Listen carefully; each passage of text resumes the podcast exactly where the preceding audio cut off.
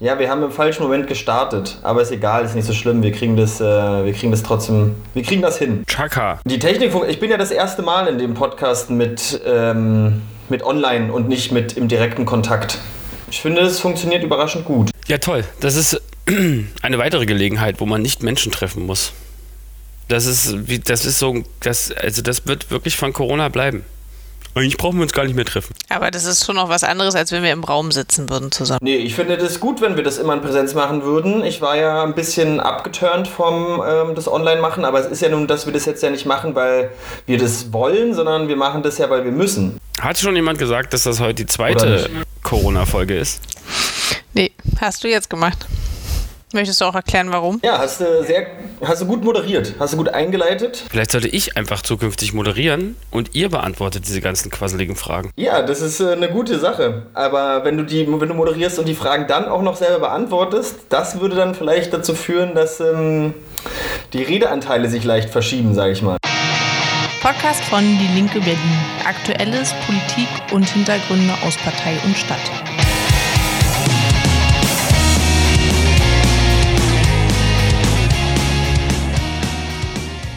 Aber ist ja gut, es ist die zweite Corona-Folge vom Podcast Die Linke Berlin. Das kann man ja mal jetzt zusammenfassen, weil wir haben ja heute wieder, äh, wir haben ja ganz schön viele Themen im Pad, ehrlich gesagt. Ich weiß nicht, ob wir das alles so schaffen in unserer, wir haben ja immer so Zeiten, wo wir sagen, so ungefähr wollen wir landen, also immer so zwischen 40 und 60 Minuten maximal, aber eher so 40 Minuten und wir überziehen halt immer.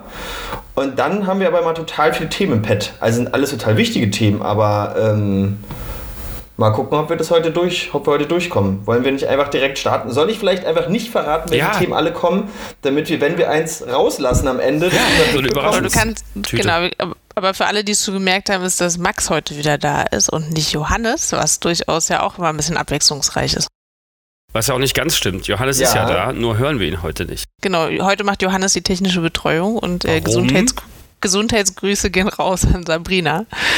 Ähm, wir müssen jetzt nicht so viel über Corona reden, finde ich. Äh, Sebastian fehlt noch. Das äh, holen wir dann später nach. Ach stimmt, ihr hattet alle Corona, ne? Magst du auch? Ich hatte schon im Februar Corona, da als es noch nicht so cool Early war. Adopter. ich glaube, es gibt kein Corona, das habe ich schon mal gesagt, weil ich hab's nicht. Ringsrum, alle haben Corona, wirklich jeder. Nur ich nicht. Irgendwas stimmt da nicht. Nicht mal Corona mag mich. So. Du testest dich aber auch oder ist es nur eine Vermutung, dass du es nicht hast? Ich hab, teste mich täglich. Wir sind ja ein vorzüglicher Arbeitgeber und stellen all unseren Beschäftigten jeden Tag einen Corona-Test zur Verfügung. Und wir machen Sehr den natürlich auch. Aber schön, dass du das noch äh, dazu gesagt hast. Ne? Das ist ähm, so der, die klassische Frage. Und hast du dich getestet? Ja. Und negativ? Ach so, ja, ich war auch negativ ja, auch. getestet heute. Hm? Na, dann haben wir das ja auch geklärt. Hervorragend. Ja, ich bin äh, jetzt wieder da. Johannes und ich wechseln uns ja hier immer fleißig ab, was äh, uns beiden und unseren Terminkalendern beiden sehr gelegen kommt.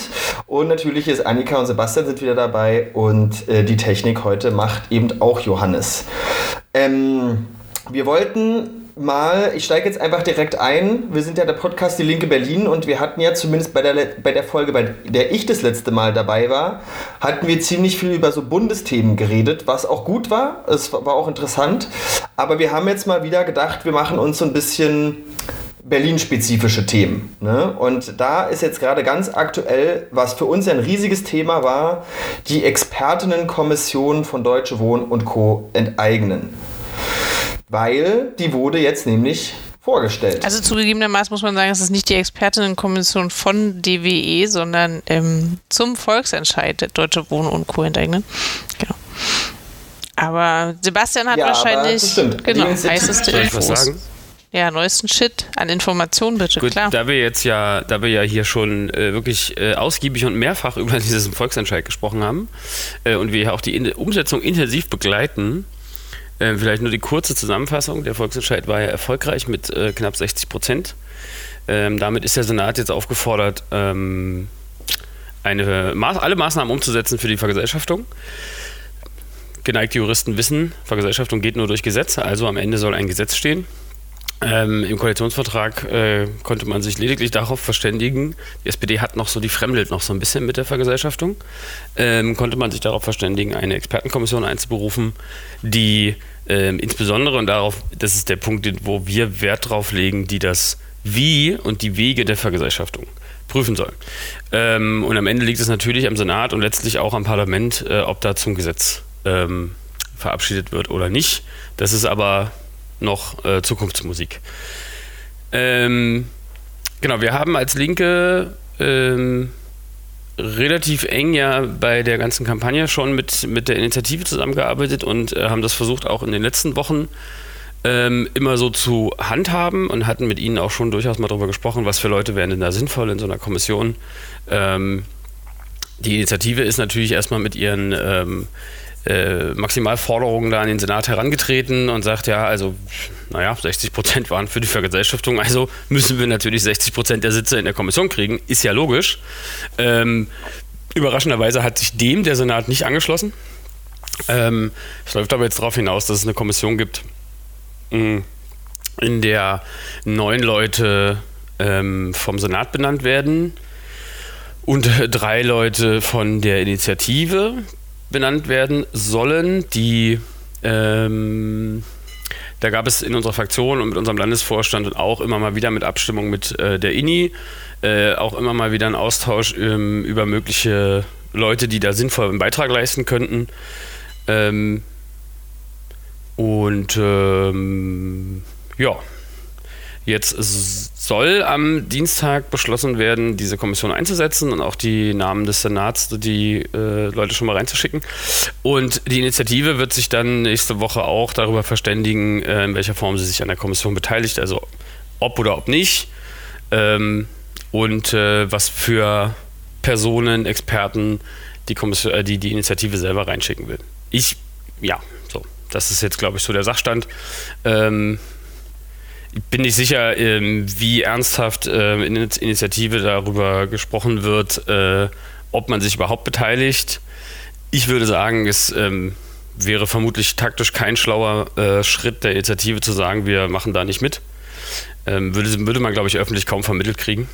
und äh, es gab so ein bisschen Unstimmigkeiten jetzt zwischen der Initiative und dem Senat oder der Initiative und auch äh, Grünen und Linken im Senat. Ähm, weil aus den Vorarbeiten, die man äh, sich sozusagen gemacht hatte dazu, äh, jetzt am Ende nicht alles eins zu eins im Senatsbeschlussentwurf ähm, äh, vorkommt. Das ist jetzt auch nicht wahnsinnig verwunderlich, also weil natürlich so ein äh, Senat, ähm, so eine Regierungskoalition auch immer Dinge äh, immer Kompromisse finden muss.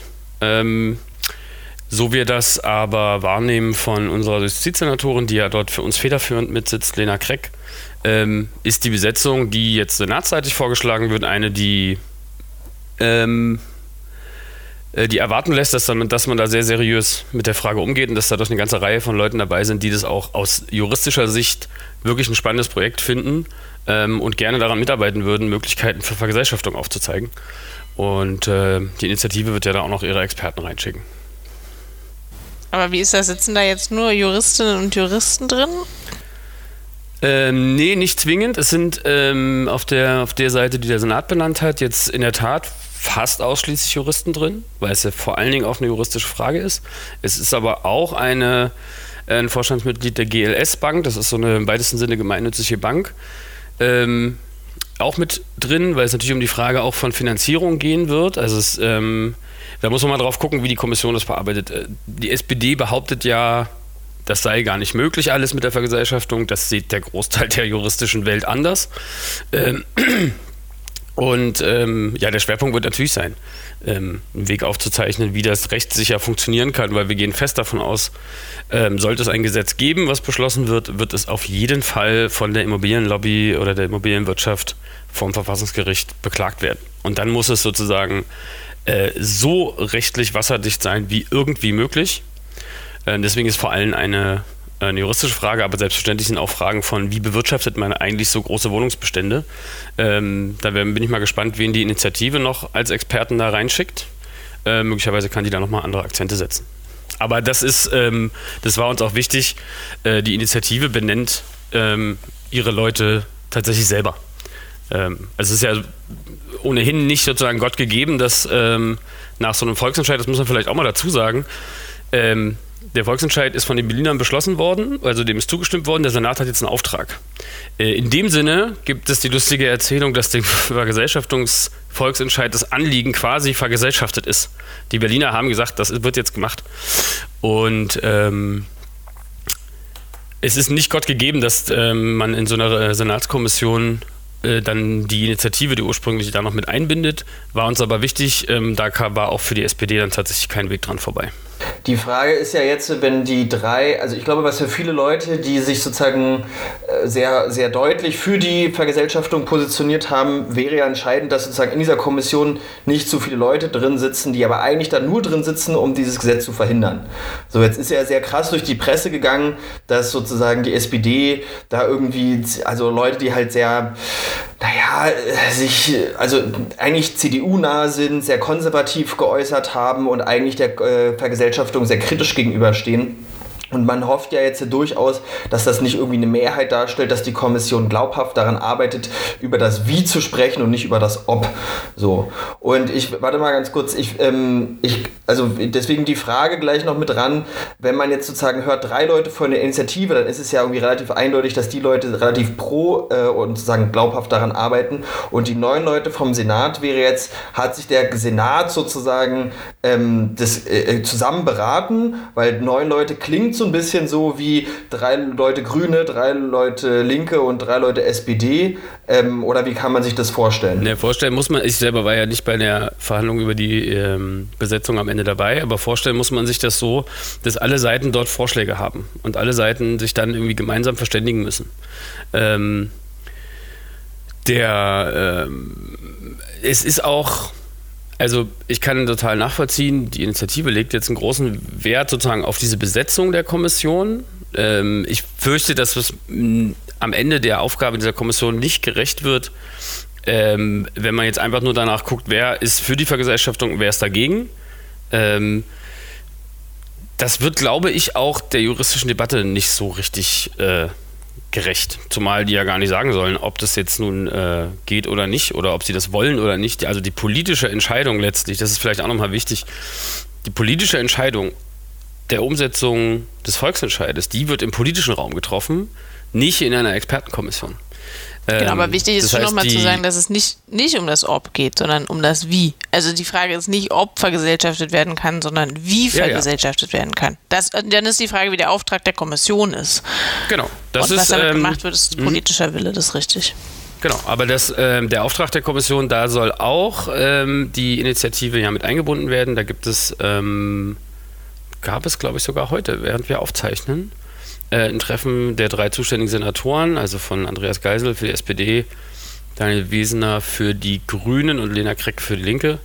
Äh, und der Initiative gab es da heute ein Treffen, wo es auch darum ging, sich ähm, die Initiative auch bei der Frage, was ist der Auftrag, wie arbeiten die, ähm, was sind die Rahmenbedingungen, äh, auch da die Initiative mit einzubeziehen. Ich bin gespannt. Uns wird das Thema wahrscheinlich äh, noch die nächsten Jahre weiter begleiten, auch wenn wir schon wahnsinnig ja, lange drüber reden. Beim, Let beim, letzten Mal, glaube ich, auch drüber gesprochen. Kann das sein? Ja, wir haben auch also, drüber gesprochen. Es, es ist um natürlich so, dass die Kommissionsbesetzung jetzt wieder also deutlich greifbarer wird als vor 14 Tagen. Ja, ich habe das deswegen so ein bisschen auch fordernd gefragt, weil es ja von Leuten, die sozusagen nicht so eine interne Sicht haben, ja immer so die Frage ist, also man, man checkt ja sozusagen nicht, wie so eine Besetzung abläuft.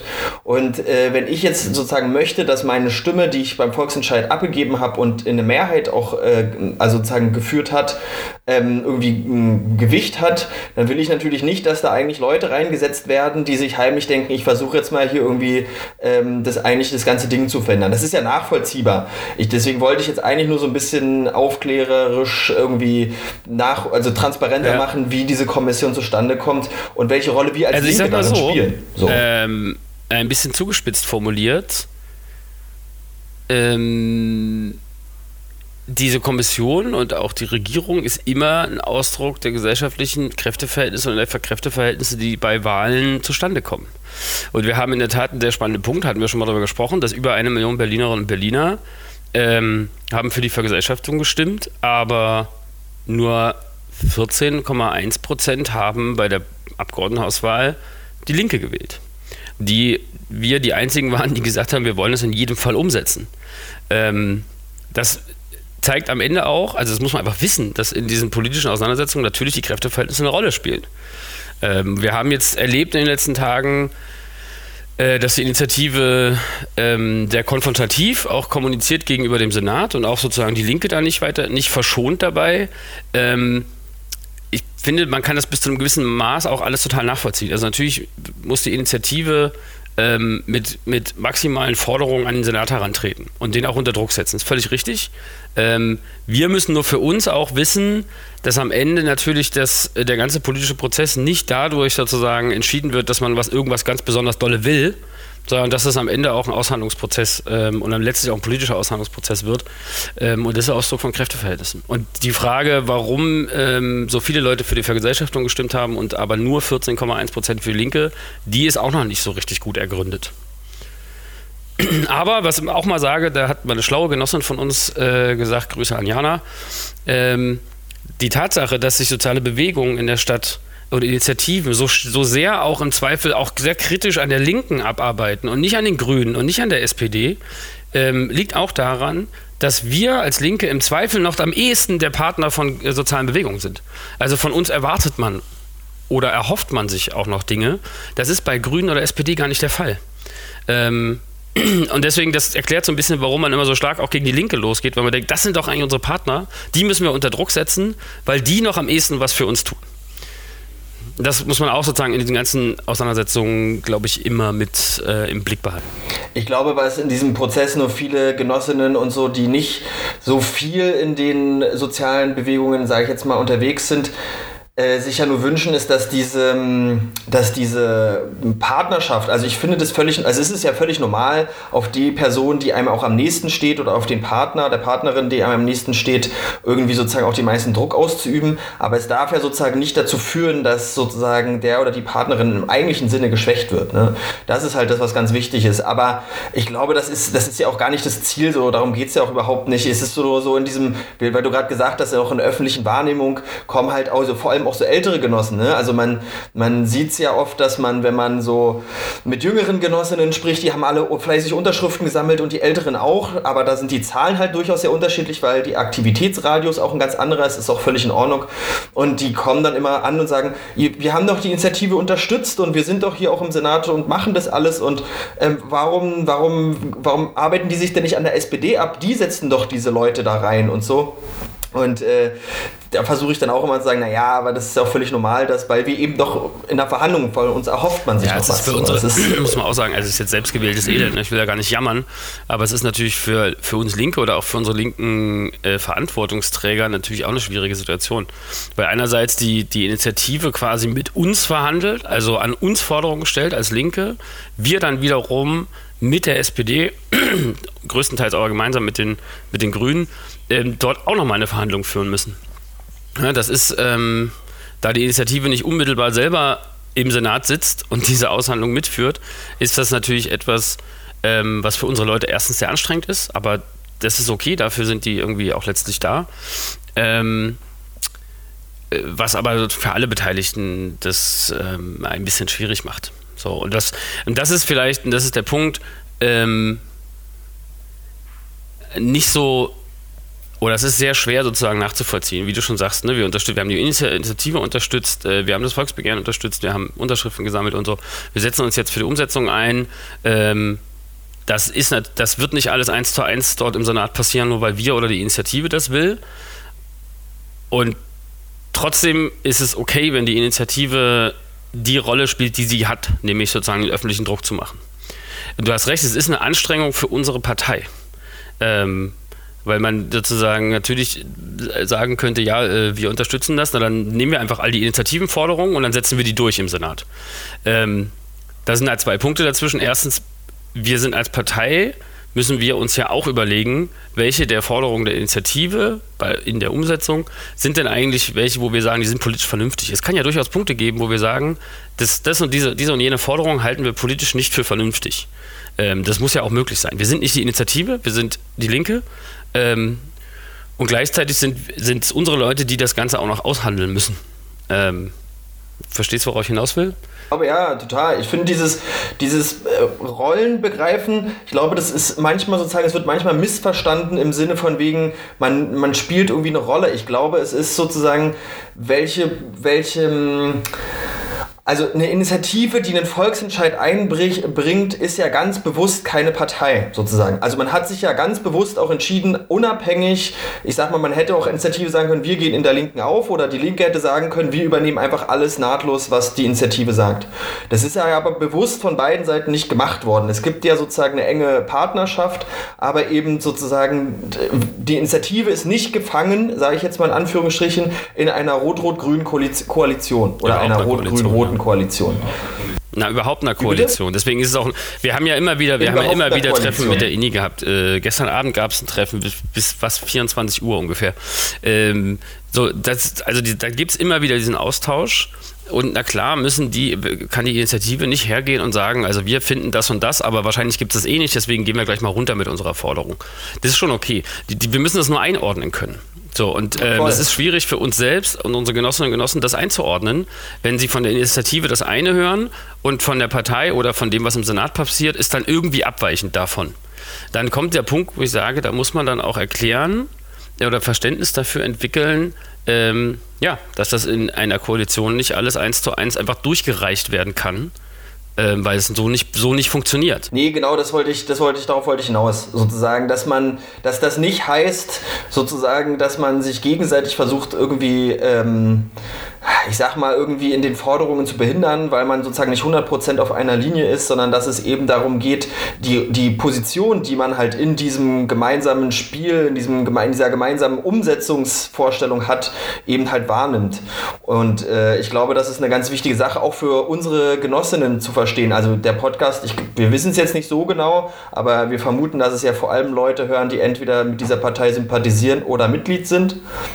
Und ich glaube, das ist wichtig für unsere Genossinnen auch zu kommunizieren, dass wir mit der Initiative in ganz engem Austausch sind, aber sozusagen natürlich nicht alles deckungsgleich nehmen, weil wir eben nicht die, diejenigen sind, die sozusagen auch zum Schluss den Senat außerparlamentarisch außer Druck setzen, während wir gleichzeitig mit drin sitzen. Das ist eine naja, andere aber, Situation. Also wenn wir über. Rollenverständnisse reden, muss man ja auch das Rollenverständnis verschieben. Also wir sind die Partei, wenn wir das hier gerade im Podcast machen und der Senat ist nicht Mitglied der Linkspartei, sondern wir haben Leute von uns, die da sitzen. Und dann haben wir aber auch noch eine Fraktion im Abgeordnetenhaus, die das vielleicht auch nochmal anders sieht. Und die Differenzierungsebenen sind ja schon noch wichtig, weil es immer kleinere Sachen gibt, die wir wahrscheinlich anders sehen werden. Der Senat sitzt in ganz anderen Zwingen als unsere Fraktion und wir als Partei können sowieso sagen, pff, machen wir oder machen wir nicht, weil wir erstmal den Zwang nicht haben. Äh, auch wenn wir sagen, natürlich sind wir Teil des Senats in irgendeiner Art und Weise, aber das sind dann schon unterschiedliche Player da muss man dann schon auch nochmal klarer Aber differenzieren. Das, ja, das ist ein sehr guter Punkt. Darüber sollte man mal eine eigene Folge machen. Ähm, weil in der Tat, also wir reden immer von wir oder die Linke und meinen damit häufig die Fraktion, die Partei und den Senat, als wäre das sozusagen ein äh, Konglomerat. Äh, wenn wir aber verstehen, dass es auch verschiedene Akteure sind, die verschiedene Möglichkeiten auch haben, ähm, dann leitet sich daraus, wie ich finde, unmittelbar auch ein Verständnis füreinander ab oder muss sich auch ein Verständnis ähm, und eine Unterstützung eine gegenseitige ableiten. Weil es wäre zu einfach zu sagen, wir als Landesvorstand oder als Partei sagen wir, wir wollen das einfach haben, so, Punkt äh, und fordern vom Senat, dass er das macht.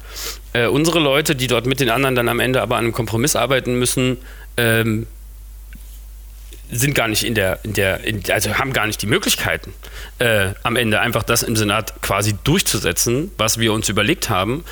Und das darf nicht dazu führen, dass wir dann sagen, ja, das habt ihr aber jetzt nicht so geil gemacht, weil eigentlich wollten wir ja was anderes. Also dieses also Verständnis und die Solidarität muss sich ja irgendwie ableiten. Naja, gut, Sonst aber also ja. Ich finde so, also man kann auch sagen, das habt ihr jetzt doof gemacht. Ich finde schon, das gehört dazu und das sollte man auch im gegenseitigen solidarischen Verständnis miteinander hinkriegen, weil es gibt natürlich unterschiedliche Zwänge und da kann man als Partei schon nochmal eine andere Forderung aufstellen. Ähm, ja, das, ist, das sage ich doch, das ist ja völlig richtig. Müssen, natürlich müssen wir auch als Partei entsprechende Forderungen oder Vorschläge einbringen und die auch stark machen. Auch in, das ist ja auch unsere Rolle, auch gesellschaftlich zu kommunizieren, was wir als Linke eigentlich wollen. Ne, das ist schon klar. Es geht nicht darum zu sagen, wir machen nur das, was im Senat irgendwie möglich ist. Ähm, man muss nur sagen, äh, wenn am Ende in einer Koalition Kompromisse rauskommen, dann ist es nicht per se quasi ein Verrat irgendwie an der Sache, an der Partei oder an sonst was, sondern es ist am Ende ein Ergebnis der Kräfteverhältnisse, in denen man dann arbeitet. Und na klar, selbstverständlich muss man sagen, das und das war vielleicht nicht so schlau und lass mal zusammen überlegen, wie man es beim nächsten Mal besser hinkriegt. Aber das ist dann ganz viel eine Frage äh, von Umgang untereinander und von ähm, also solidarischem Umgang. Ne? Das ist ja das, wofür wir reden. Also ich glaube, man kann hart in der Sache alles kritisieren. Ähm, es wird Darauf wollte ich so ein bisschen hinaus, dass man es schafft, ähm, also sich gegenseitig unter Druck zu setzen, das finde ich völlig in Ordnung. Ich glaube, es ist aber in der politischen Auseinandersetzung auch wichtig, die Zwänge der anderen zu verstehen, um auch eine bessere sogar Argumentations- oder auch Verhandlungsmöglichkeit zu haben. Weil wenn ich sozusagen weiß, was mein Gegenüber sozusagen eigentlich bewegt, also wenn ich jetzt immer dagegen argumentiere, ihr wollt die Vergesellschaftung eigentlich gar nicht, so nach dem Motto, und aber jemand anderes sagt, nein, darüber reden wir gar nicht, dann redet man in der Argumentation und in der Diskussion so ein bisschen aneinander vorbei. Und ich glaube, was worauf ich hinaus will, also zumindest jetzt innerparteilich, also jetzt jetzt mal die Initiative ist nochmal ein bisschen anderer Punkt, aber auch die verschiedenen Partner innerhalb der Partei, also Senat, Fraktionen, von mir aus Bezirke, Land und so weiter und so fort, dass man äh, die, die realen Kräfteverhältnisse, auf die Sebastian anspielt, natürlich irgendwie wahrnimmt, die sich gegenseitig zu unter Druck setzt, aber ganz am Ende dafür sorgt, dass sich an dem Zeitpunkt, an dem es natürlich wirklich wichtig ist, genau diese Kräfteverhältnisse verschieben. Und zwar nur gemeinsam geht das. Und ich glaube, das ist was oft sozusagen, zumindest wenn ich mit älteren Genossen rede, so wahrgenommen wird von wegen, aber wenn die uns jetzt diskreditieren, dann wählen uns weniger Leute und die Kräfteverhältnisse, die im Senat für eine, für eine, also für die Initiative eigentlich dastehen, werden dann weniger. Sozusagen, die schneiden sich ins eigene Fleisch. Und ich glaube, das ist nicht ganz so zu übersetzen, weil man muss eben klar machen, dass die Initiative sich nicht nur durch die Partei irgendwie repräsentiert fühlt. Das ist auch völlig klar, darum geht es ja auch gar nicht. Das muss man schon irgendwie auch kommunizieren. So finde ich wichtig wichtig. Aber ich finde es auch gut, ne, ein, ein, klares Rollenverständnis auch innerhalb der Organisation der Parteien vielleicht auch nochmal klar zu machen. Ja, ich finde, also was man halt nicht machen darf, ist, dass Zwänge dazu führen, dass man sich damit rechtfertigt. Also weil wir sind ja auch immer noch ein bisschen freiwillig in bestimmten Zwängen ähm, und wir können halt immer noch sagen, okay, ist eine Linie überschritten, wir gehen jetzt wieder oder ähm, das geht zu weit. Also man, man darf das halt nicht als reine Rechtfertigung sehen mit, naja, wir sind halt in einer Koalition oder unser Koalitionspartner will das halt so. Ähm, ich glaube, da muss man schon auch noch immer seine eigene Haltung hinterfragen. Und das tut ja auch, also auch gerade unsere Basisleute tun das ja in dem Fall. Ja klar, das haben. Wir wissen ja auch, dass Leute genau diese sozusagen Zwänge oder sozusagen die, die, die Position der anderen auch gerne vorschieben, um selber sozusagen nicht in den Konflikt zu gehen. Das sind natürlich auch einfache Strategien. Äh, vielleicht abschließend noch, ähm, wir hatten ja eine sehr intensive Debatte zum Koalitionsvertrag in unserer Partei. Die war ja quasi Ausdruck genau davon, äh, von dem, was Annika gerade beschreibt. Natürlich muss eine Partei für sich immer und auch fortwährend reflektieren, ist das, was wir hier im Kompromiss machen. Und Überraschung, Spoiler, das ist die Aufgabe von Koalitionsregierungen. Äh, das ist immer eine Veranstaltung von Kompromiss. Das ist im Übrigen auch eine Aufgabe von Parteien. Auch in unserer Partei entstehen Positionen in der Regel im Kompromiss und nicht dadurch, dass irgendwie eine Seite mit einer knappen Mehrheit durchstimmt. Also es gibt es auch, aber es ist nicht ratsam. Ähm, und äh, das muss man permanent natürlich hinterfragen. Und wir haben diesen Prozess im Koalitionsvertrag gemacht, äh, um den Koalitionsvertrag rum. Da gab es ja eine hitzige Debatte. Da haben äh, drei von vier Genossinnen, die sich beteiligt haben, gesagt, ja, das, ähm, das läuft, das können wir machen. Ähm, und das muss man natürlich permanent hinterfragen. Na klar, es kann auch Situationen geben, wo man sagt, ey, sorry, also hier kommen wir jetzt gar nicht mehr vor. Da ist jetzt quasi der Sachzwang oder die Zwänge, das klingt immer so negativ, ne? also Zwänge ist letztlich auch nur der Ausdruck des Kompromisses. Ähm, das ist dann möglicherweise zu viel Kompromiss, wo man sagt, das und das, ähm, da, da, nehmen wir quasi als Partei Schaden oder so. Ne? Also es gibt immer so abstrakte Debatte, wann man eigentlich mal aus Regierungen aussteigt und so. Ähm, die, ich glaube, der Maßstab dafür muss immer sein, ist man in einem Konflikt, an dem man sagt, hier ist die Linie überschritten, ist man danach als Partei, glaubt man danach in der Bevölkerung einen besseren Stand zu haben? Stärker zu sein und Menschen für die eigene Entscheidung mobilisieren zu können oder nicht. Ähm, und das ist, glaube ich, die, die ganz spannende Frage. Das wird uns mit Sicherheit auch in der, im nächsten Jahr rund um die Kommission begleiten. Also die Frage, ähm, wie gewinnt eigentlich die Linke? Ne? Mit welcher Aktion? Oder was gewinnen, was verlieren wir mit bestimmten Dingen? Ähm, das ist nicht eine Frage von Überzeugung oder von irgendwie, weiß ich nicht, der Behauptung, wir hören häufig das Wort Glaubwürdigkeit. Na klar, eine Partei, muss eine Partei glaubwürdig sein, aber was die Glaubwürdigkeit ist und wie sie sich messen lässt, das ist ähm, eine ziemlich äh, komplexe Fragestellung die auch immer unterschiedlich beantwortet wird. Ich, ich nehme dann immer, ich sage mal, der, der, der Maßstab muss eigentlich sein, sind, gehen wir als Partei aus Konflikten, wenn wir sie eskalieren, stärker hervor, als wir vor dem Konflikt waren. Oder nicht? Das ist ein guter Ansatzpunkt für so eine Debatte. Was übrigens auch beim nächsten Thema ähm, eine ganz gute, gut durchexerziert werden kann, weil wir sind ja, ähm, haben ja auch nicht nur ähm, eine Expertenkommission, sondern wir haben ja zum Beispiel auch äh, den Klimaausschuss des Senats, der jetzt gegründet wurde. Und das Thema Klima ist ja in der Linken, ähm, also man sagt ja, Leute, die sozusagen sich viel mit dem Thema beschäftigen, die Linken sind sozusagen eigentlich die, die am weitestgehend äh, das Klimaprogramm aufgestellt haben. Während es ja aber durchaus auch innerhalb der Partei Leute gibt, die sich sozusagen diesem, ich sag mal, klimapolitischen Zielen so ein bisschen, naja, distanziert gegenüberstehen, sage ich mal so. Ähm, und da gibt es jetzt im Senat äh, ja diesen Klimaausschuss, der die Einhaltung der Klimaziele überwachen soll und Zielkonflikte lösen. Ähm, und genau hier kann man das ja auch ganz gut äh, durchspielen, weil es ja auch eine relativ starke Bewegung in, Deu also in Berlin gibt, äh, Klimabewegung, ähm, die irgendwie auch von der Linken viel erwartet. Ähm, und auf der anderen Seite eben Leute, die sozusagen im Senat das irgendwie durchkämpfen müssen. Ne? Also ich weiß gar nicht, ob das jetzt allen so, wir haben das gar nicht besprochen, aber ne, also diese, diese, was dieser Klimaausschuss jetzt eigentlich genau macht, haben wir das schon mal gehabt? Das ist eine ganz neue Information. Also ganz neu ist nicht, es steht im Koalitionsvertrag, da hätte man es schon mal lesen können. Ähm, aber das heißt nee, ja wir haben lange nicht, dass es jetzt passiert. Haben, nein, wir haben nicht, das stimmt, nur weil Sachen im Koalitionsvertrag stehen, heißt es nicht, dass es passiert. Wichtiger Hinweis von Annika. äh, nee, wir haben noch nicht, drüber, noch nicht drüber gesprochen. Das war eine Idee, die hatten die Grünen eingebracht, glaube ich, äh, sekundiert von uns. Ähm, das Ziel der Übung, die SPD war da zwar ein bisschen witzig in den Koalitionsfall die SPD hat irgendwie lange nicht verstanden, was das überhaupt soll.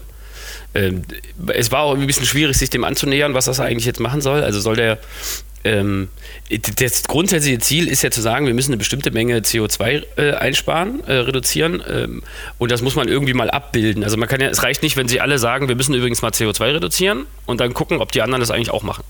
Ne? Also das betrifft den Bereich Verkehr, das betrifft insbesondere in Berlin den Bereich ähm, der Wohnungs-, der, der, energetischen Sanierung von Wohngebäuden, weil Wohngebäude hier eine der größten CO2-Produzenten der Welt sozusagen sind in unserer Stadt. Ähm, also ne, Klima, äh, energieeffizient heizen und so, ist ein Riesenthema.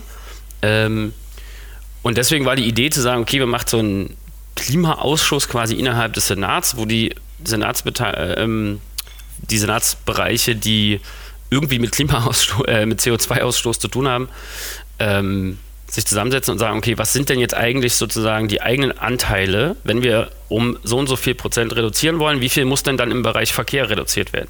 Und wie viel muss im Bereich Wohnen reduziert werden? Ähm, zum Beispiel. Ähm, und das soll da sozusagen festgelegt werden und so ein Stück weit auch gemonitort werden. Dann gab es noch in die Unklarheit, ich weiß gar nicht, wie das jetzt am Ende geregelt ist, ähm, gab es auch mal zwischendrin die Idee, dass dieser Klimaausschuss dann einzelnen Senatsverwaltungen quasi Dinge vorschreiben kann. Äh, das ist, glaube ich, so hart jetzt nicht mehr reinformuliert. Da ähm, hat, glaube ich, jede Seite Interesse daran, dass man schon äh, die Politik der eigenen Verwaltung auch selber bestimmt. Aber zumindest das Monitoring zu gucken, wie sind denn die Einsparpotenziale und wer hat in welchen Bereichen konnte wie viel eingespart werden, ähm, das ist, glaube ich, echt eine sinnvolle Veranstaltung. Damit man sich diesem Ganzen auch endlich mal annähert. Ne? Damit es nicht nur ist, äh, ja, ja, wir müssen irgendwie CO2-neutral, klimaneutral, sonst was werden, sondern auch sagt, wo und wie geht es denn jetzt eigentlich? Das ist insofern natürlich ganz interessant, weil wer sich mit der zweistufigen Berliner Verwaltung mal beschäftigt hat, weiß, dass ähm, sozusagen alle Bereiche liefern dann irgendwas zu und wenn da nichts kommt, kommt nichts und äh, die sagen, wir sind nicht zuständig und dann sagen die anderen, wir sind nicht zuständig und da schiebt man gerne mal sozusagen die Verantwortung von A nach B ähm, und deswegen ist es schon durchaus sozusagen interessant, dass es jetzt ein Gremium gibt, was sich das alles sozusagen äh, vierteljährlich, jährlich übrigens tagt, ist ja auch äh, ähm, schon relativ interessant. Gearbeitet werden muss ähm, dann trotzdem noch.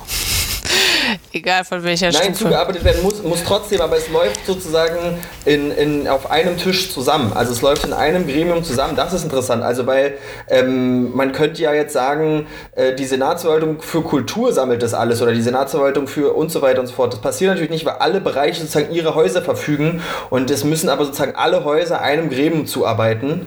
Ähm, und das ist schon, das ist schon was Interessantes sozusagen. Also das ist schon, ich glaube, verwaltungstechnisch ein durchaus sinnvoller Ablauf. Ist es auf jeden Fall, finde ich, ähm, ein guter Versuch, die äh, Klimaneutralität auch mal praktisch irgendwie in der Politik umsetzbar zu haben. Ne? Also damit man vom Reden wegkommt. Damit es nicht immer nur heißt, ja, hier, aber guck mal der Verkehr und dann, aber hier guck mal der Wohnungsbau oder guck mal hier äh, die ganzen Gerichtsgebäude, wie schlecht die alle äh, energetisch saniert sind und und und. Sondern dass man gut, sich das muss da jetzt schon noch zusammensetzt und auf den passieren. Weg begeht. Also Ja, ja, noch klar. muss es vom Reden tatsächlich ins Handeln kommen. So einen Klimaausschuss zu beschließen und zusammenzusetzen, heißt ja erstmal noch nicht viel. Aber wir sind, äh, glaube ich, ich bin gespannt. Ich würde es gerne mal in so Zahlen und äh, auch äh, Anweisungen, Handlungsanweisungen und Empfehlungen umgesetzt sehen. Was muss jetzt eigentlich passieren? Welche Mittel sind tatsächlich effizient, um CO2-Ausstoß zu verringern, zu wessen Kosten etc. Ich Finde glaube ich auch, dann schon mal. ich glaube auch, dass das total spannend wird. Wenn dann die beteiligten Senatsverwaltungen sitzen und äh, sozusagen man dann sagt, also du musst jetzt aber hier äh, 100.000 Tonnen CO2 mehr einsparen als wir. Und Genau, es ist halt, "Hä, also so, wir sind ja bei CO2-Handel sowieso schon immer sehr skeptisch. Also es kann halt nicht sein, dass man es einfach hin und her schiebt, sondern man muss natürlich schon gucken, äh, wo ist es sinnvoll, was ist auch finanzierbar, was ist auch bezahlbar für die Menschen, die hier leben, was ist eigentlich realistisch umsetzbar und dann nicht einfach zu sagen, oh, wir haben jetzt äh, ein bisschen, wir, wir kaufen jetzt irgendwo noch CO2-Tonnen ein, weil wir dann äh, mehr ausgeben dürfen. Das ist ja auch dann hoffentlich nicht der Fall. Ich glaube, es ist auf jeden Fall insofern interessant, weil ja die Behörden auch untereinander sich nicht immer nur daran orientieren, was jetzt getan werden muss, sondern wie viel sie leisten können. Das geht aber nicht immer zusammen. Also quasi ein Gremium kann ja zum Beispiel erstmal sagen, in dem und dem Bereich müssen so und so viel mehr Tonnen CO2 eingespeit werden und in dem und dem Bereich gibt es eben nicht so viel einzusparen. Das kann aber dann dazu führen, dass man sagt, okay, das können wir nicht leisten, weil wir als Behörde sozusagen, und dann müssen sich halt, muss sich der gesamte Senat für einen Bereich zum Beispiel Gedanken, oder könnte sich die gesamte Berliner Verwaltung für einen Bereich Gedanken machen, wie es eben funktioniert und nicht eben äh, sozusagen die Leute sich selbst überlassen. So. Und das ist, äh, das ist, glaube ich, eine ganz gute Sache, dass das sozusagen so Ich mag. Max, Max neue Verwaltungsbrille extrem. Finde ich total spannend. Max bringt den Ja, Ja, Blick aus der Ende, am Ende Verwaltung gibt es immer, immer Was Leute, die es umsetzen müssen. Ne? Auf die hört halt nie einer. Max, du als Verwaltungsmitarbeiter, wir hören dir zu. Also bei uns, genau, wir hören dir zu und äh, die, unsere Podcast-Hörerinnen und Hörer jetzt auch. Naja, nee, worauf, worauf ich hinaus will, ist, dass Verwaltung ja in den meisten Fällen, wenn man drinsteckt, merkt, was alles nicht funktioniert, sozusagen. Also noch mehr, als man es von Aber außen hast du die. Hoffnung, dass es sich Und ich ändert oder glaube, bist du schon so resigniert, dass es nicht machbar ist? Nein, ich glaube, ich glaube, wir haben, wir sehen, dass sich da eine ganze Menge tut. Also wir sehen, dass zum Beispiel durchaus viele Dinge in Berlin sicher, es wurde neues Personal eingestellt und ich glaube, das ist durchaus spürbar auch in, also ich komme aus dem Bezirk Pankow, wo man quasi, wenn man einen Termin buchen wollte, dann hat man so fürs nächste Jahr das angepeilt, sage ich jetzt mal, übertrieben und zugespitzt. Und da verbessert sich schon zunehmend die Situation. Wir haben nur halt, und das ist jetzt Obacht, Überleitung, das Problem, dass sich halt die Verwaltung niemals erholen kann, weil wir halt von Krise zu Krise schlittern. So. Also es gibt sozusagen nicht diesen, okay, wir haben jetzt, den, also ganz viele Mitarbeiter in, und in so einer Verwaltung machen hier schieben stundenweise Überschichten, was auch für, ja, klar ist der eine Situation eben so, aber wenn sozusagen der Krisenmodus nicht irgendwann mal aufhört, dann kann man den Marathon nicht sprinten, sozusagen. Also dann muss ich anfangen, eben den Gang runterzuschalten, weil ich weiß, es ist ein Marathon und kein Sprint. So, und ich glaube, diese Situation erleben gerade viele in Berlin, so aus der Verwaltung, und sagen sich, okay, es ist jetzt die nächste Krise, aber wenn danach wieder eine Krise kommt und dann noch eine Krise, dann, dann falle ich hier einfach irgendwann um und ich muss jetzt sozusagen die Möglichkeit haben, den Gang runterzuschalten, auch wenn es eigentlich die Krise nicht erlaubt. Und wir haben ja die Situation der Geflüchteten im Hauptbahnhof und wir haben halt die Unterbringung von 10.000 Leuten, die halt in Berlin ankommen und jetzt inzwischen weitergeleitet werden, aber anfangs wirklich auch nur in Berlin ankamen. Und die Kritik, die es ja gab, dass so viele von den Ehrenamtlichen geleistet wird, ist natürlich auch völlig klar, ist ja auch eine Kritik, die völlig berechtigt ist. Hat aber insofern zumindest jetzt dazu geführt, dass die Verwaltung sich sortiert und für einen Moment äh, darüber nachdenkt, wann die, wenn diese Ehrenamtlichen nicht mehr da sind. Weil Ehrenamtliche sind nicht zuverlässig, die können von heute auf morgen aufhören. Ne? Da hatten Sie doch, glaube ich, beim letzten Mal drüber gesprochen, ne? Genau, wir hatten so ein bisschen über die Situation am Hauptbahnhof gesprochen und dass es schwierig ist. Ähm, Sebastian und ich hatten zwischendurch ja schon mal andere Runden, auch mit Katja Kipping, unserer Sozialsenatorin. Genau, ist, die, We die Wege werden umgeleitet, es wird ein bisschen weg vom Hauptbahnhof geholt. Ich glaube, was ja jetzt passiert, was immer gewarnt wurde, ist, dass die Menschen gerade für Sozialleistungen ähm, sich bei ihren jeweiligen Bezirksämtern melden müssen. Und das ist das, was Max gerade anspricht, ne? dass wir von dem Krisenmodus Corona äh, und einer völligen Überforderung äh, unserer Behörden äh, völlig verständlicherweise und wahrscheinlich einem hohen Krankheitsstand jetzt dazu kommen, dass auch noch Tausende von Menschen neu in Berlin ankommen und äh, versorgt werden müssen und ja auch äh, tatsächlich müssen. Und das natürlich dazu führt, dass wir gar nicht das Personal haben äh, und es trotzdem hoffentlich bisher ja auch an vielen Stellen funktioniert. Vielleicht nicht immer perfekt, äh, aber die Menschen kommen hier an und bisher mussten wir keinen zurückschicken, können wir auch gar nicht. Aber das ist natürlich so ein Modus. Ich würde es jetzt nicht unbedingt genau, du hast Krise gesagt, aber es ist natürlich eine permanente Überforderung, weil das Ausnahmezustände sind, die keiner vorher rechnen konnte. Ja, ich hatte beim letzten Mal, glaube ich, gesagt, das sind ja, ähm, weil es um die Ehrenamtlichen ging, also das ohne die Ehrenamtlichen wäre das überhaupt gar nicht zu leisten. Muss man einfach so sagen. Und deswegen, glaube ich, kann man denen gar nicht genug danken. Ähm, du, hast, du hast aber auch halt in der Verwaltung, ich habe beim letzten Mal, glaube ich, gesagt, du hast halt nicht irgendwie 200 Mitarbeiter im Keller sitzen, die du immer dann rausholst, wenn du mal eine Krise hast. Äh, und die dann plötzlich mal einspringen können innerhalb von einer Woche für XY äh, und Aufgaben. Ähm, und äh, ja, jetzt hast du halt diese Doppelbelastung. Also ich meine, die Menschen in der Sozialverwaltung zum Beispiel, die reißen sich wirklich den Arsch auf. Ist unfassbar. Also da sind ähm, im Leitungsbereich, aber auch in den beteiligten äh, Verwaltungsstrukturen ähm, gibt es eine unfassbare Bereitschaft, weit, weit, weit über die eigene Arbeitszeit hinaus sich sozusagen dafür einzusetzen und daran zu arbeiten, dass man die Leute, ähm, die aus der Ukraine kommen, entsprechend in Empfang nimmt und unterbringt und ähnliches. Ähm, aber es führt dann halt dazu, dass wirklich viele von denen auch in der Verwaltung, denen geht es dann quasi genauso wie den Ehrenamtlichen. Also die schlafen dann irgendwie drei, vier Stunden pro Nacht und das über Wochen, äh, sieben Tage die Woche. Äh, das macht die Leute kaputt. So an einem Beispiel deutlich. Äh, die regierende Bürgermeisterin Giffey hat sozusagen einen Brief an alle VerwaltungsmitarbeiterInnen geschrieben mit der Bitte, wenn es irgendwie möglich ist, sich abordern zu lassen und eben bei dem neuen Ankunftszentrum in Tegel äh, mitzuhelfen. Völlig korrekt, da haben sich jetzt aber sozusagen nicht genug Leute gemeldet. Und ähm, zum Beispiel, ich sage jetzt mal an den Gesundheitsämtern, schlagen die Leute die Hände über den Kopf zusammen und sagen, na, wir haben doch hier gerade noch Leute, also wir haben hier zum Beispiel gerade Leute, was weiß ich, aus der Abteilung XY abgeordert. Wenn wir die jetzt aber, also wenn wir die, die dort ihre Aufgaben schon nicht übernehmen können, die jetzt aber vielleicht gebraucht werden, und wenn wir jetzt die Leute abordern würden, wir haben ja übrigens immer noch eine Pandemie, der Pandemiestatus ist immer noch da, es müssen immer noch die Genesenbescheinigungen ausgestellt werden. Es muss immer noch sozusagen äh, die Nachverfolgung, also nicht die Nachverfolgung, sondern äh, die Erfassung der, der, der Fälle gemacht werden. Und jetzt dazu kommt zum Beispiel für den Gesundheitsbereich die Impfung äh, der Kinder aus der Ukraine. Viele von denen sind entweder mit Sputnik oder mit dem chinesischen Impfstoff geimpft, der in Europa gar nicht anerkannt wird. Ähm, wir haben äh, wir haben ganz, wir haben zum Beispiel ganz krasse Sache, wir haben äh, multiresistente äh, Krankheiten, also Tuberkulose zum Beispiel, die erkannt werden muss und so weiter und so fort. Und da, da, da kommt ein riesiger Arbeitslast auf die Leute zu. Und das sagt sich immer so einfach, ach, jetzt in der Krise mal eben bitte. Und äh, die Leute, zum Beispiel so das ändern, sagen, wir, wir stecken noch in der letzten sozusagen und kommen da auch gerade nicht raus. Ja. Also wir können gar nicht in die nächste Krise, weil wir in der letzten Zumal noch Corona knallt ja gerade wieder richtig. Corona knallt ja gerade wieder richtig. Ja, genau. Und dazu ist ja der Krankheitsstand, also jetzt mal ganz abgesehen davon, dass die Leute die Krankheit ja bearbeiten, also sozusagen Corona, sind die Leute ja auch einfach, also in allen Ämtern ist der Krankheitsstand, wie eben auch in der Gesellschaft, enormst hoch. So, das ist halt ein riesiges Problem. Deswegen ist es natürlich leicht zu sagen, die Ehrenamtlichen machen alles und das ist auch richtig krass, das tun sie auch, weil ohne sie wäre es zusammengebrochen. Und ich glaube, es ist aber auch, muss man sagen, krass, was die Leute in der Verwaltung jetzt gearbeitet haben, weil das, was da in Tegel jetzt passiert, da können zehntausende Leute am Tag sozusagen ähm, äh, ankommen, irgendwie erfasst werden und irgendwie dann äh, möglicherweise geholfen werden, medizinisch untersucht werden und eventuell auch weitergeleitet werden.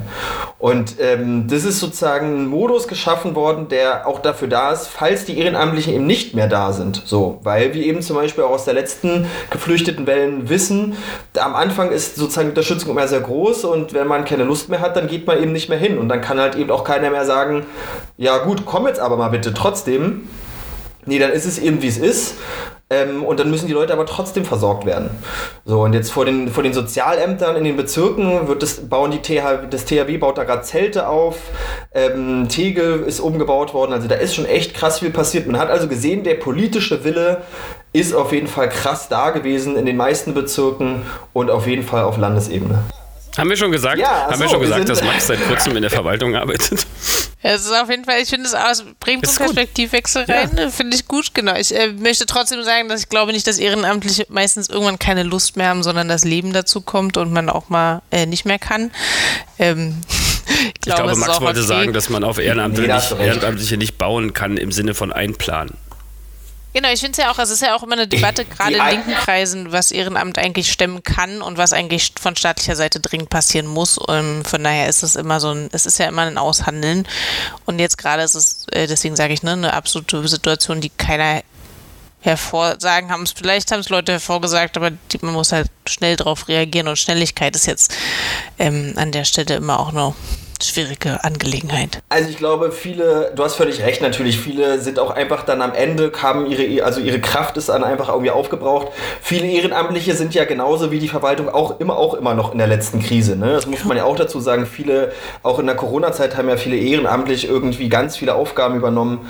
Ähm, und ich glaube, die Hoffnung ist einfach bei ganz vielen Leuten, dass man das jetzt irgendwie so gut es kann eben doch durchzieht, also eben doch sprintet und die Hoffnung, dass der Krieg halt möglichst bald vorbei ist und sozusagen dann die, die Zeit abarbeiten kann. Aber das zeichnet sich jetzt sozusagen einfach nicht ab. Ähm, und ich sag mal so, vieles, was jetzt von der Bundesregierung, da sind wir doch wieder bei einem Bundesthema ja unternommen wird, hilft jetzt ja auch gar nicht unmittelbar. Also, das fühlt sich so an, wie als würde irgendwas gemacht werden, weil es wird ja auch irgendwas gemacht, aber es hilft jetzt unmittelbar eigentlich gar nicht den Menschen vor Ort. Also, wie zum Beispiel jetzt, da hatten wir jetzt ja den Appell, also wo, ähm, das habt ihr ja bestimmt auch irgendwie verfolgt, ähm, dass sozusagen gesagt wurde, ja, diese Aufrüstung, die da jetzt gemacht wurde, ne? also die hilft den Menschen unmittelbar in der Ukraine jetzt eigentlich nicht, sozusagen. So. Hat überhaupt nichts damit also, zu tun. Es ist einfach nur ein nettes Zeitfenster, was sich die Bundesregierung geschnappt hat, um so richtig Geld in die Aufrüstung zu schieben. Da können wir uns beim nächsten Mal, glaube ich, mal so richtig drüber auslassen, weil ich sehe schon, so dass Hannes wieder unruhig wird. So eine, Ra so eine Rage, so eine Rage-Folge. Ich wollte es nur sagen, weil mein charmantes habt ihr bestimmt mitbekommen, habe ich ja deswegen gesagt, weil es eigentlich im Pad steht. aber es ist natürlich völlig korrekt, aber wir können es nochmal in Ruhe machen. Ich fand es nur beeindruckend, dass da Leute, also unter anderem natürlich Gregor Gysi, aber auch von den Grünen, Leute aus der Zivilgesellschaft, also keine Ahnung, BLAB von den Ärzten und so, die sich da jetzt hingestellt haben und auch gesagt haben, Leute, also klar verurteilen wir den Krieg und klar ist Putin hier schuld und klar, also klar ist das ein Angriffskrieg, aber das, was da jetzt gerade passiert, ist, ist nicht zielführend. Und wenn zum Beispiel auf der anderen Seite, da hat ja jetzt der Staatssekretär, äh, nicht der Staatssekretär, sondern der äh, wer war denn da im Interview auch in der ARD, der dann auch gesagt hat, dafür müssen wir Sozialstaat dann eben auch zusammensparen? Ähm, von, aus dem Finanzressort, also sozusagen von Lindner, also nicht er selbst, ach, weiß jetzt nicht mehr den Namen, habe ich jetzt vergessen. Äh, peinlich, aber egal. Ähm, wo gesagt, also genau jetzt diese Krise, die wir zum Beispiel mit den Geflüchteten haben, wo wir sagen, der Staat muss mehr leisten, der wird jetzt sozusagen zusammengespart für etwas, was sozusagen den Leuten aber unmittelbar vor Ort gar nichts bringt. Genau, ich glaube, das ist schon eine krasse Diskrepanz. Da kann man zumindest einen kurzen Hinweis darauf geben, dass gerade Haushaltswochen sind. Das heißt, der neue Bundeshaushalt wird äh, diskutiert. Man kann, also jede Person, die Bock hat, sich das mal anzugucken, kann das auf jeden Fall gerade auf Bundesebene mit viel Leidenschaft gerne machen. Und es lohnt sich das vor allem auch mal mit einer genötigen Ruhe zu tun. Also jetzt ah, klar, Bundeswehr muss jetzt ah, so sofort das und jenes mal, aber also wo, wofür, warum und was wird stattdessen sozusagen eingespart? Ne? Das genau. ist ja sozusagen das, was da gerade interessant ist. ist doch das also wir sollten da wirklich beim nächsten Mal vielleicht mal irgendwie nochmal vertieft darüber sprechen. Ähm, der Gag ist, äh, die Bundeswehr, der, der jährliche Etat, also das Geld, was die Bundeswehr jedes Jahr zur Verfügung hat, ist permanent gewachsen in den letzten zehn Jahren. Mhm. Ähm, und jetzt wird erzählt, uh, die arme Bundeswehr ist total unterfinanziert. Also es gibt selbst Experten, die keine Linken sind, die sich hinstellen und sagen, es ist absolut absurd, fachlich 100 Milliarden Euro auf die Bundeswehr drauf zu kippen, weil das sowieso versickert in völlig, äh, äh, in völlig unzureichenden Strukturen. Ähm, das bringt also sozusagen, also erstens bringt es den Leuten in der Ukraine nichts und zweitens ist es, äh, bringt es jetzt auch nicht unmittelbar was für die Bundeswehr. Äh, und gleichzeitig, und das ist ja der Punkt, das muss ja irgendwo herkommen, das Geld. Es ist ja nicht so, dass man jetzt sagt, oh, wir nehmen mal 100 Milliarden Kredite auf ähm, und dann äh, wird das schon irgendwie selber von alleine wieder weggehen. Das muss doch zwangsläufig gegenfinanziert werden. So, und dann kann es nur heißen, diese 100 Milliarden kann man nicht ausgeben für, für Bildung, die kann man nicht für Soziales, für Arbeit, für ähm, auch den, äh, ähm, den Wandel der Wirtschaft hin zu Klimagerechtigkeit, kannst du dafür alles nicht ausgeben, weil steckt dann in irgendwelchen Panzern und äh, Winterstiefeln für die Soldaten. Ähm, und ob das jetzt sozusagen der richtige Weg ist, äh, da haben wir mal ganz erhebliche Zweifel anzumelden. Finde ich halt, ja. Ich will das beim nächsten Mal richtig aufregen. Richtig, ja. richtig, richtig aufregend. Kön können wir machen. Ich genau, ich glaube, wir sollten es jetzt nicht mehr machen. Ähm, okay. Jetzt geht die Sonne unter. Ähm, von daher können wir dann einfach beim nächsten Mal genau so eine Aufregfolge machen. Vielleicht laden wir uns noch einen Gast ein, der mit, mit, sich mit uns aufregt. Einen Aufreger ja, quasi. Also wenn der ukrainische Geflüchtete fragen, was Deutschland macht, dann können wir sagen, schrittweises Aufbauen der Bundeswehr über die nächsten 15 Jahre. Und dann werden die sagen, juhu, danke euch dafür. Naja, okay, aber Bundesthemen. Wir wollten ja auch Berlin. Aber ich glaube, wir sind am Ende der Folge. Also das Pad ist auch alle, ne? Ja. Wir sind äh, fertig. Ich glaube, wir könnten noch stundenlang weiterreden, so ist es nicht, aber wir wollen ja so Zuhörerinnen und Zuhörer auch nicht. Naja, die Wahrheit ist eigentlich, dass wir hier äh, technisch auf 60 Minuten begrenzt sind und dass äh, ihr beide ja noch das äh, Instagram Reel für die Promo zum Podcast aufnehmen wollt, auch noch innerhalb dieser 60 Minuten. Bist eine alte Plätze. Ja, wir sind einfach transparent. Wir, doch, wir arbeiten transparent. Auch beim nächsten Mal Gut, wieder. Das war's mit dem Podcast Die Linke Berlin. Ähm, bleibt uns erhalten. Abonniert auf allen Ebenen alles, was es gibt von uns natürlich. Und ähm, schreibt uns wie immer in die Kommentare, wenn ihr gewisse Themen oder Veränderungen, kritische Anmerkungen, aber auch Lob nehmen wir gerne entgegen. Ich finde auch, Lob ist cool. Machen Na denn? Schön, äh, schönen Tag euch Wir sehen uns in zwei Wochen. Jo, Geil. Na denn, bis dahin. Das war der Podcast von Die Linke Berlin. Aktuelles, Politik und Hintergründe aus der Partei und Stadt. If I'm